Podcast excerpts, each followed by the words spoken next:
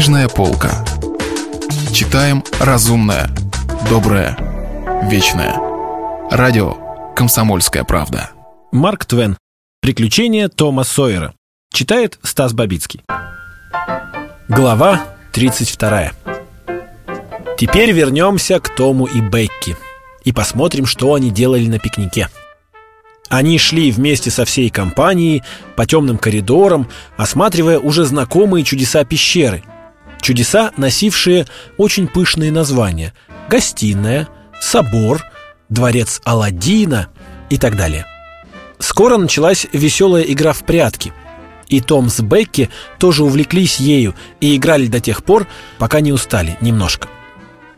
Тогда они спустились по извилистой галерее, держа свечи над головой и разбирая путанный узор имен, чисел, адресов и девизов, которые были выведены копотью на каменистых стенах.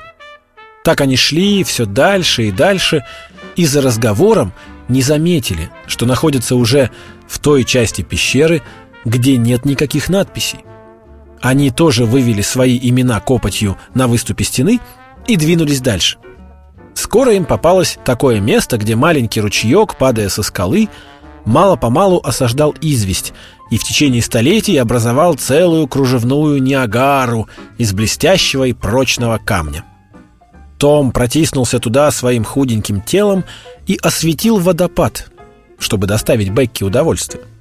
За водопадом он нашел крутую естественную лестницу в узком проходе между двумя стенами, и им сразу овладела страсть к открытиям.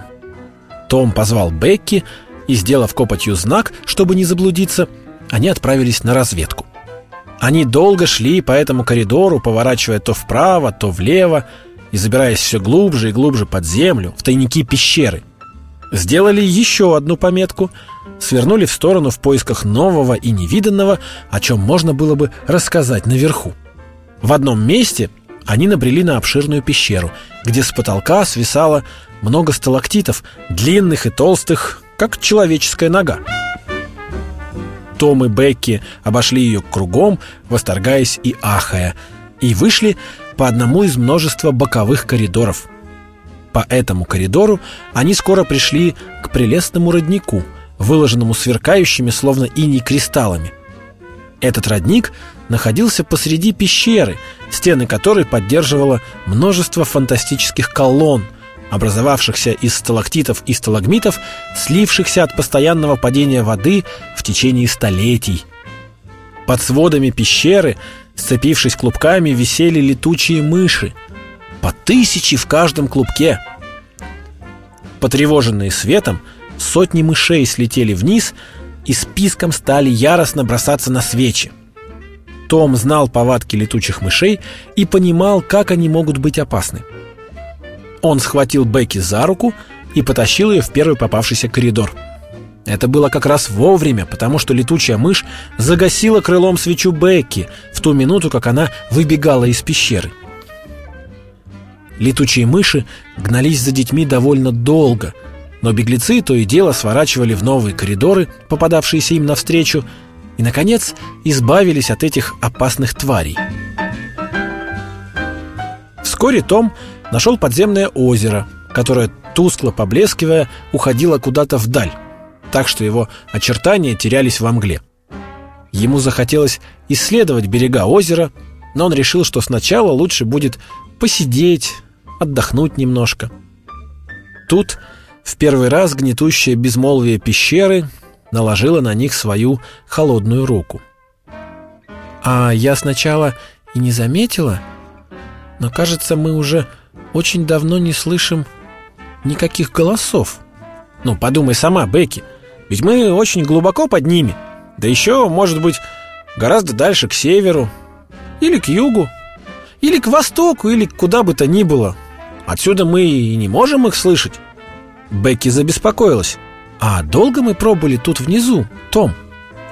Не лучше ли нам вернуться? Да, конечно, лучше вернуться. Пожалуй, это будет лучше. А ты найдешь дорогу, Том? Тут ведь все так запутано. Я ничего не помню. Дорогу-то я нашел бы, если бы не летучие мыши. Как бы они не потушили нам обе свечки, тогда просто беда. Давай пойдем какой-нибудь другой дорогой, лишь бы не мимо них. Хорошо. Может быть, мы все-таки не заблудимся. И девочка вздрогнула, представив себе такую возможность. Они свернули в какой-то коридор и долго шли по нему молча, заглядывая в каждый встречный проход в надежде, не покажется ли он знакомым. Но все здесь было чужое. Каждый раз, как Том начинал осматривать новый ход, Бекки не сводила с него глаз, ища утешения. А он говорил весело. «Ничего, все в порядке. Это еще не тот, но скоро мы дойдем и до того».